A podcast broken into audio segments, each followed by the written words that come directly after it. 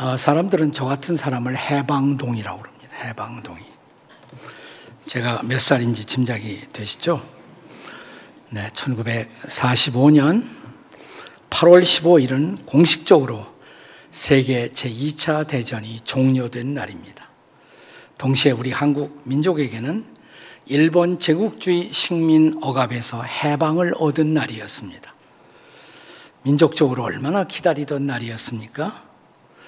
상록수의 시인 심후는 그 해방의 날을 기다리면서 그날이 오면 이란 시를 아, 남겼습니다. 그날이 오면은 그날이 오면은 삼각산이 일어나 더덩실 춤이라도 추고 한강물이 뒤집혀 용소숨칠 그날이 이 목숨이 끊치기 전에 와주기만 하랑이면 나는 밤하늘을 나르는 까마귀와 같이 종로의 인경을 머리로 들이받아 올리오리다. 두개골은 깨어져 산산조각이 나도 기뻐서 죽사움에 오히려 무슨 한이 나무오리까? 이렇게 찾아온 해방. 그런데 그 해방의 감격이 식기도 전에 우리나라는 다시 북쪽과 남쪽, 남북의 이데올로기의 대립으로 국가 분열의 비극을 초래하였고 해방된 지 5년 만에 북에 의해서 또 하나의 전쟁, 6.25 남침을 겪게 되었습니다. 우리가 살고 있는 이 땅 한반도는 세계 열방의 피비린내 나는 전쟁의 노름 끝에 나라 전체가 잿더미로 폐허화되었습니다. 그러나 우리는 절망하지 않고 남쪽만이라도 피눈물을 흘리면서 일어나 땀을 흘리고 곡괭이를 들고 새나라 건설을 위한 노래를 부르기 시작했습니다. 새벽종이 울렸네, 새 아침이 밝았네, 너도 나도 일어나 새마을을 가꾸세. 소위 새마을 운동, 새나라 건설의 구슬땀을 흘리며 다시 이 잿더미에서 일어나 선진국의 부활이라는 발돋움을 했고 눈부신 한강의 기적을 실현했습니다. 그러면 다시 선진국으로 발돋움한 오늘 우리는 전쟁의 공포에서 완전히 해방이 되었을까요? 아닙니다. 오히려 허리 잘린 조국의 절반인 북쪽으로부터 걸핏하면 시시때때로 핵무기 공격의 위협을 받아야 하는 그런 나라가 되었습니다. 그리고 어느 날 갑자기 안방 뉴스를 통해 들려온 세계 뉴스. 러시아가 우크라이나를 침입함으로 일어난 우리 시대의 또 하나의 전쟁을 지켜보면서 우리나라도 이런 전쟁의 위협에서 안심할 수 없다는 불안감을 다시 갖게 되었습니다. 그러면 어쩌면 우리에게도 현실일 수 있는 전쟁, 이 전쟁의 공포에서 어떻게 우리의 미래를 준비해 가야 옳겠습니까? 오늘 본문은 약속의 땅에 입성을 앞에 두고 지도자 모세가 그 땅에 들어가게 될 새로운 세대, 다음 세대들에게 전쟁을 준비시키는 대목입니다. 신명기 20장 1절 오늘 본문은 이렇게 시작됩니다. 같이 읽겠습니다. 시작. 내가 나가서 적군과 싸우려 할 때 말과 병거와 백성이 너보다 심히 많음을 볼지라도 그들을 두려워하지 말라. 그리고 이어지는 말씀으로 이 전쟁을 피할 수 없거든. 전쟁을 피할 수 없거든.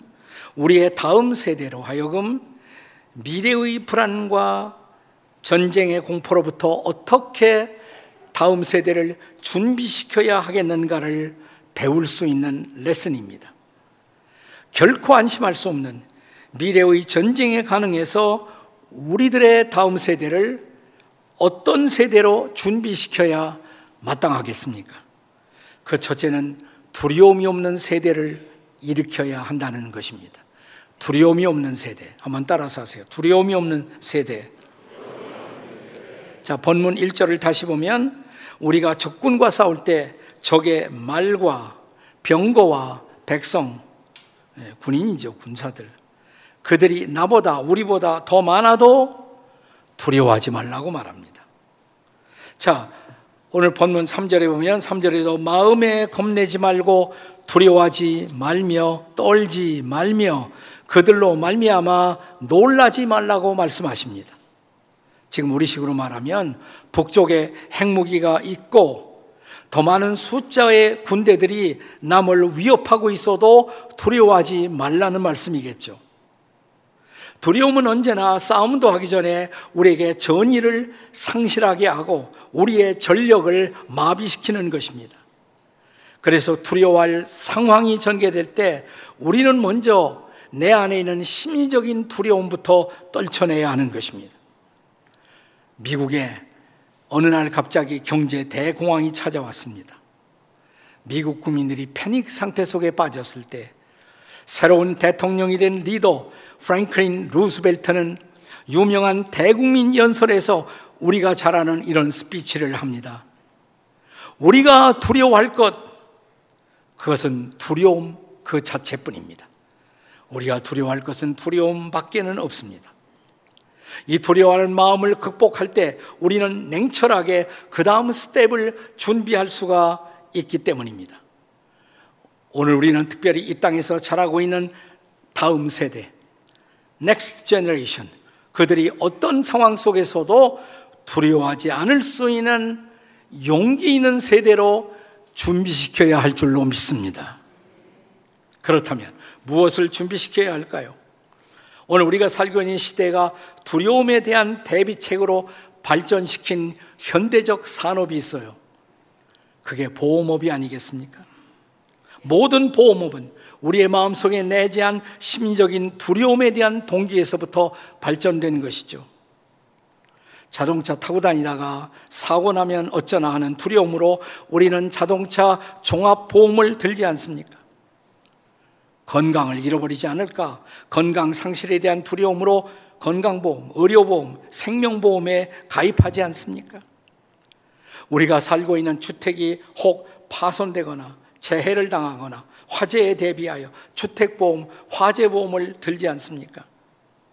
오늘날 빈번한 여행이 증가하면서 여행 중에 행여나 사고 만 나지 않을까 그 사고에 대한 두려움 때문에 여행자 보험이 급격하게 증가되고 있다고 합니다. 최근에는 저처럼 늙어가는 사람들이 치매에 대한 두려움으로 말미암아 치매 보험에 급작스럽게 사람들이 관심을 기울이고 있다고 합니다. 세계적인 축구 선수들은 그들의 생명이 발이죠. 근데 발이나 다리에 이상이 생기면 그들은 모든 인생을 잃어버린 것입니다. 그래서 발을 보험에 들기도 하고 세계적인 피아니스트들은 그 손가락 사용하지 못하면 인생이 끝나지 않습니까? 그래서 손가락 보험도 든다는 얘기를 듣고 나 같은 설교자들은 무슨 보험을 들어야 하나 생각하다가 주둥이 보험을 들어야 하지 않나라는 생각을 했습니다.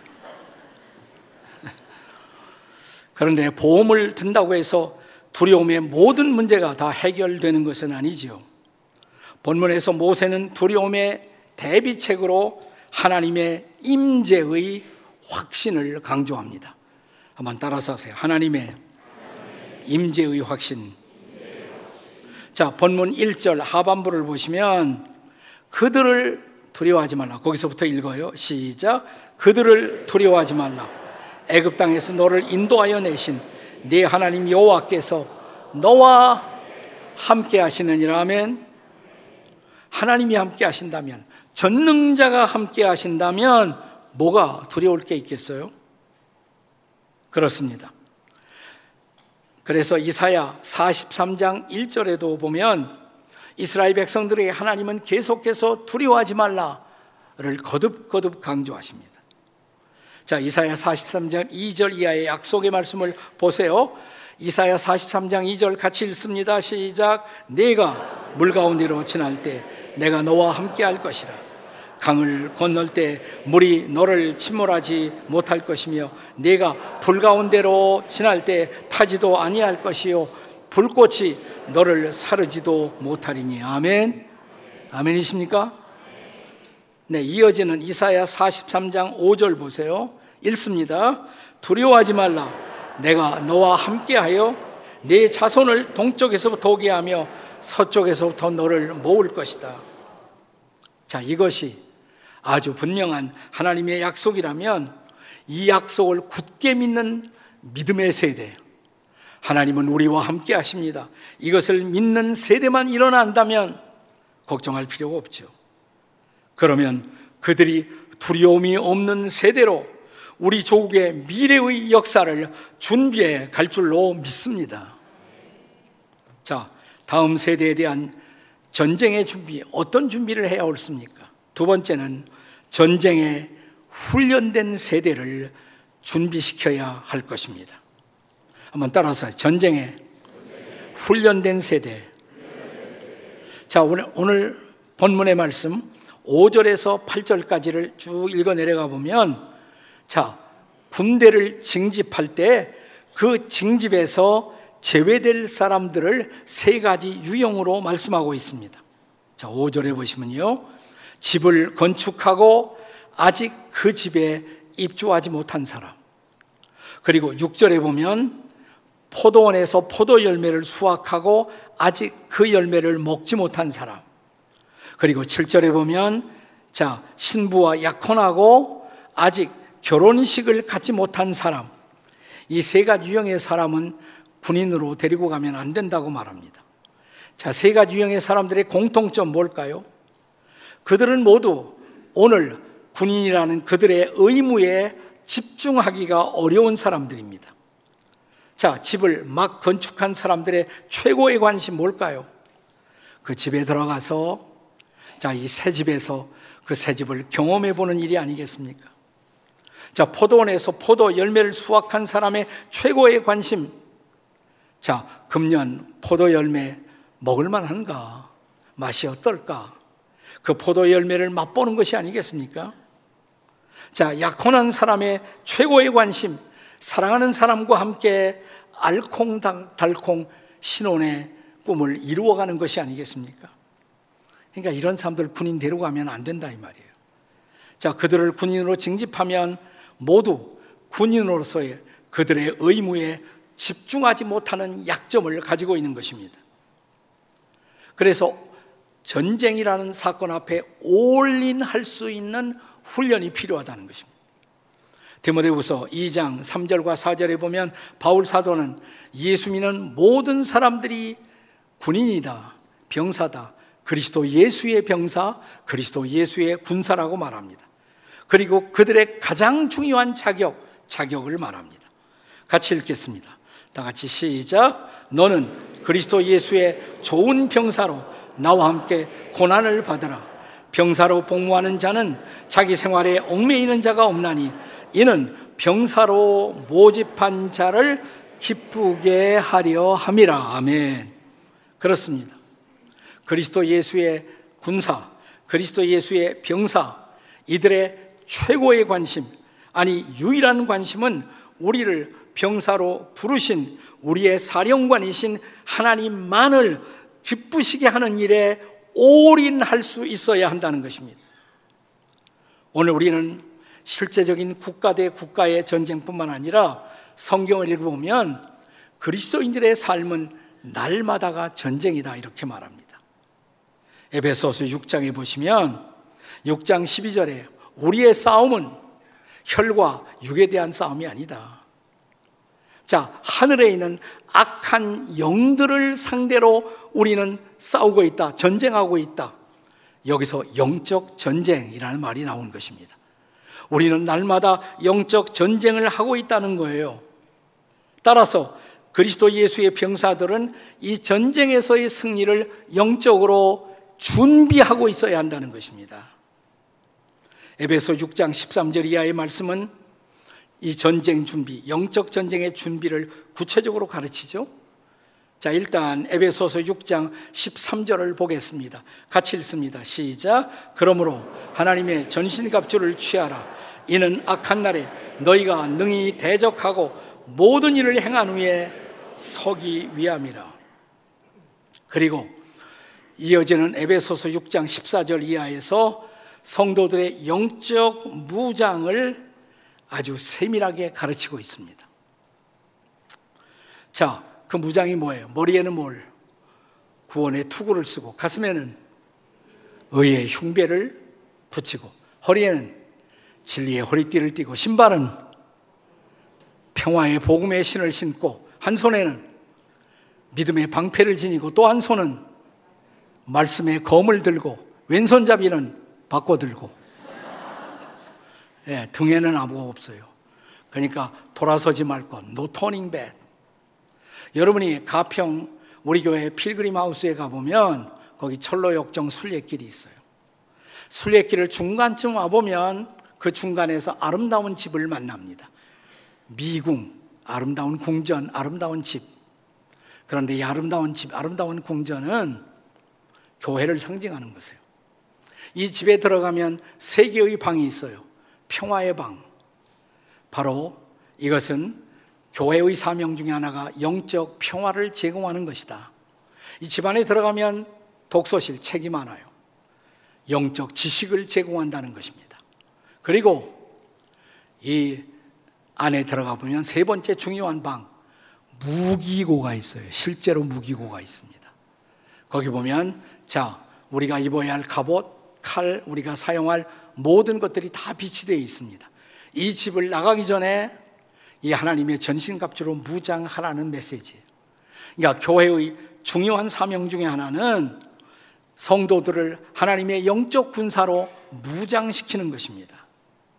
그래야 나가서 전쟁에서 승리할 수 있기 때문에 그렇다면 오늘날 교회의 중요한 책임, 모든 그리스도인들을 영적 전쟁에 올인 할 수 있는 그리스도의 군사로 훈련하고 있느냐는 것입니다.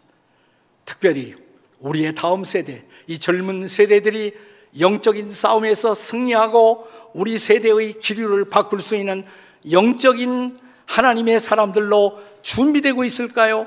우리의 다음 세대를 영적인 세대로 무장시키는 책임을 다하는 저와 여러분이 되시기를 주의 이름으로 축원합니다. 자, 다가오는 전쟁 앞에서 우리가 준비해야 할 세 번째. 그것은 평화 비전을 지닌 세대를 일으켜야 한다는 것입니다. 따라서 하세요. 평화 비전을 가진 세대. 본문의 10절의 말씀을 함께 보겠습니다. 10절 다 같이 읽어요. 시작. 내가 어떤 성읍으로 나아가서 치료할 때는 그 성읍에 먼저 화평을 선언하라. 매우 역설적인 장면입니다. 지금 전쟁하러 출정을 해요. 출정을 하는데 전쟁터에 가서 먼저 할 일은 화평을 선언하라는 것입니다. 여기 성경에 중요한 메시지가 있습니다. 결코 우리는 전쟁하기 위해서 전쟁하는 사람들이 되어서는 안 된다는 것입니다. 화평하기 위해서 전쟁하는 것, 이것이 전쟁의 목적이라는 것을 우리는 기억해야 한다는 것입니다. 전쟁의 목적은 평화입니다. 이것을 망각한 사람, 이것을 망각한 집단, 전쟁할 자격이 없다는 것입니다. 여러분, 성경의 하나님은 전쟁의 하나님이 아니에요. 화평의 하나님이십니다. 자, 이스라엘이 미디안하고 전쟁을 하게 되었어요. 그때 미디안과의 전쟁에서 이스라엘 백성을 이끌 지도자를 하나님이 선택하십니다. 기드온을 선택했어요. 기드온이라는 사람. 먼저 테스트하십니다. 이 전쟁에 출전할 준비가 돼 있나, 자격이 있나 시험하시고 그를 마침내 전쟁터의 사령관으로 기도원을 부르십니다. 자, 기도원이 이 시험에 합격했을 때 하나님이 등장하세요. 기도원은 깜짝 놀랐어요. 구약 시대에서 하나님을 대면하면 죽음이에요. 근데 하나님이 안심시키면서 염려하지 말라고. 그때 너무 감격하고 너무 놀랬던 기도원은 그 자리에서 하나님을 예배합니다. 재단을 쌓고 그 단을 가리켜 하나님의 이름을 불렀어요. 그 자리에서 야외 샬롬 하고 하나님을 부릅니다. 한번 따라서 보세요. 야외 샬롬. 뜻이 뭐예요? 하나님은 화평이시다. 하나님은 평화이시다라는 메시지예요. 여러분 신약을 봐도 신약 성경에서 하나님이 구원자 예수 그리스도를 이 땅에 보내시는 근원적인 목적을 우리에게 이렇게 증언합니다. 예수님 보내신 목적이 뭘까요? 로마서 5장 1절의 말씀 같이 읽겠습니다. 시작. 그러므로 우리가 믿음으로 의롭담을 받았으니 우리 주 예수 그리스도로 말미암아 하나님과 화평을 누리자 그랬어요. 자, 예수님이 오신 목적, 우리를 불러 예수 믿게 하시고 예수를 믿자 의롭다고 하시고 의롭담을 받음으로 하나님과 뭐예요? 화평. 하나님과 화목하게 화평하게 하려 하십니다. Peace with God. 예수님이 오신 목적이 우리가 하나님과 화평케 하려고 오셨다는 것입니다. 자, 이렇게 예수 믿은 사람들에게는 중요한 미션이 직책이 주어져요. 중요한 메시지가 주어져요. 뭘까요? 고린도후서 5장 18절 19절에 보시면 바울 사도는 모든 그리스도인들에게 하나님이 주신 직분이 있다고.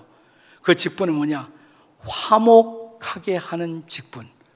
화목하게 하는 미니스트리, 직분을 주셨다는 거예요.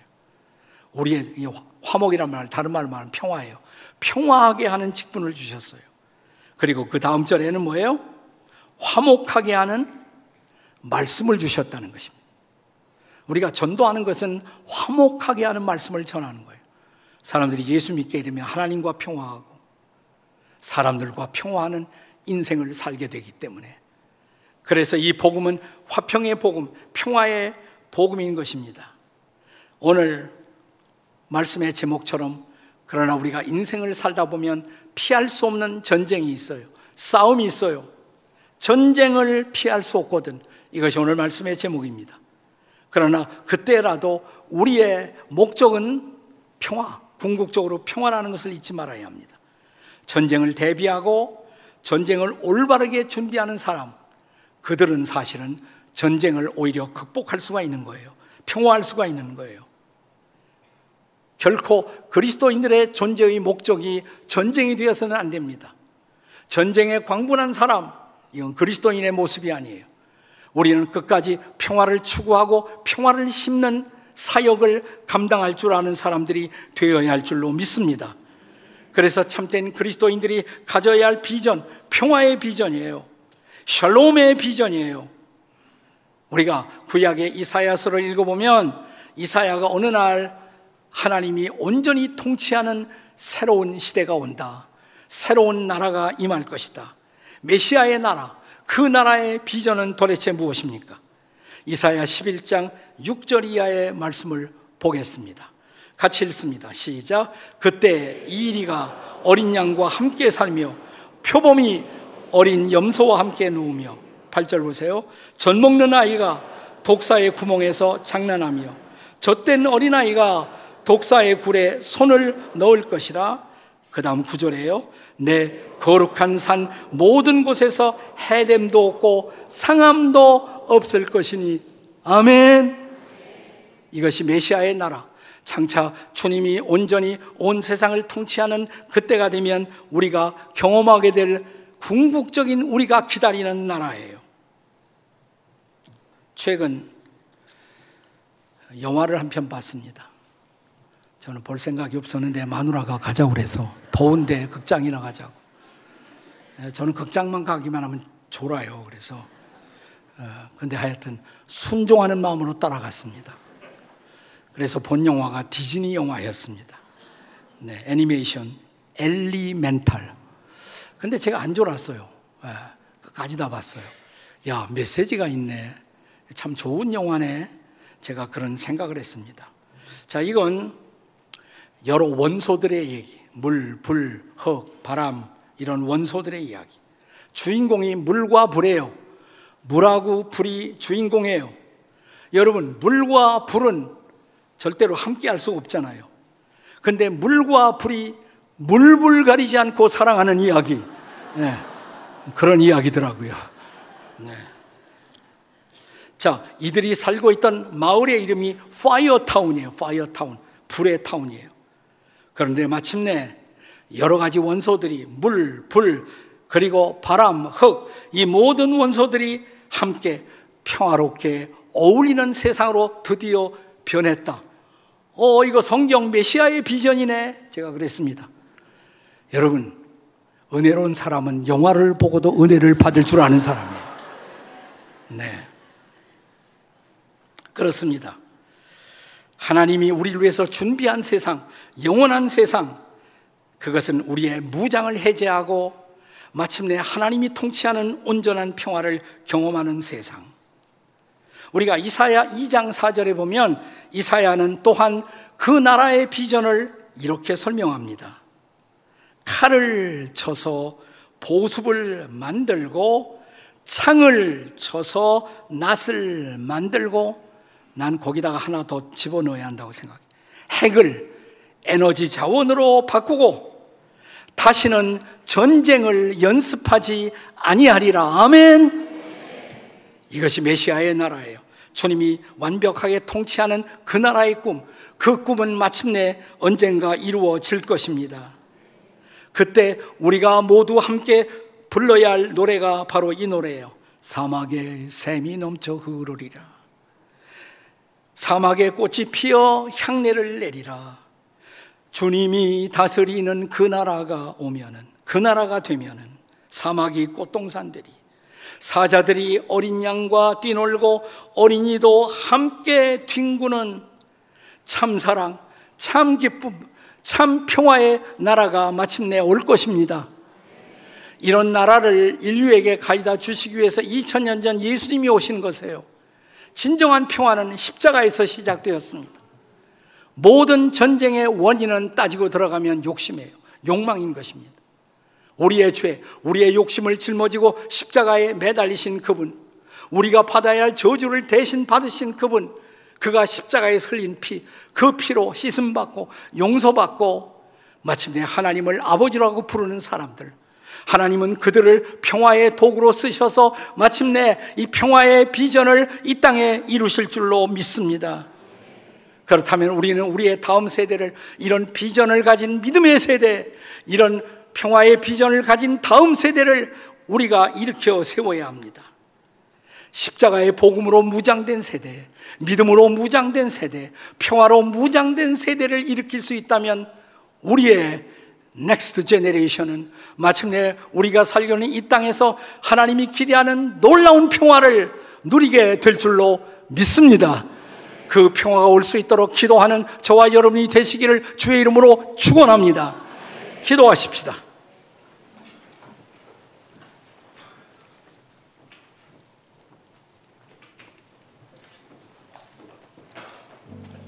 그렇습니다. 무더운 여름철 우리는 홍수, 재난, 세계 곳곳에 퍼지고 있는 여러 가지 불길한 소식을 들으면서 여름철을 지내고 있습니다. 언제 진정한 평화가 오는 이 땅을 경험할 것인가를 묻고 있습니다. 그것은 복음 이외에는 아무도 그런 나라를 가져다 줄 수가 없습니다. 메시아가 오실 때 비로소 그 비전은 이루어질 것입니다. 주님, 이 땅에 믿음의 세대가 일어나, 이 땅에 십자가의 세대가 일어나, 이 한반도의 평화를 가져오게 도와 주시옵소서. 남과 북의 어린이들이 DMZ에 모여 평화의 공원에서 함께 공놀이를 하고 평화의 꿈을 꾸는 나라, 주님, 그 나라가 속히 임하게 도와 주시옵소서. 주님 평화의 세대 일으켜 주세요. 우리 함께 통성으로 기도하시겠습니다. 주님 우리가 기도합니다. 이 땅의 평화의 세대를 일으켜 주시고 그들이 일어나 놀라운 평화를 가져오며 하나님의 은혜를 선포하는 이 나라가 될 수 있도록 성령으로 도우시고 역사하시고 인도해 주시옵소서.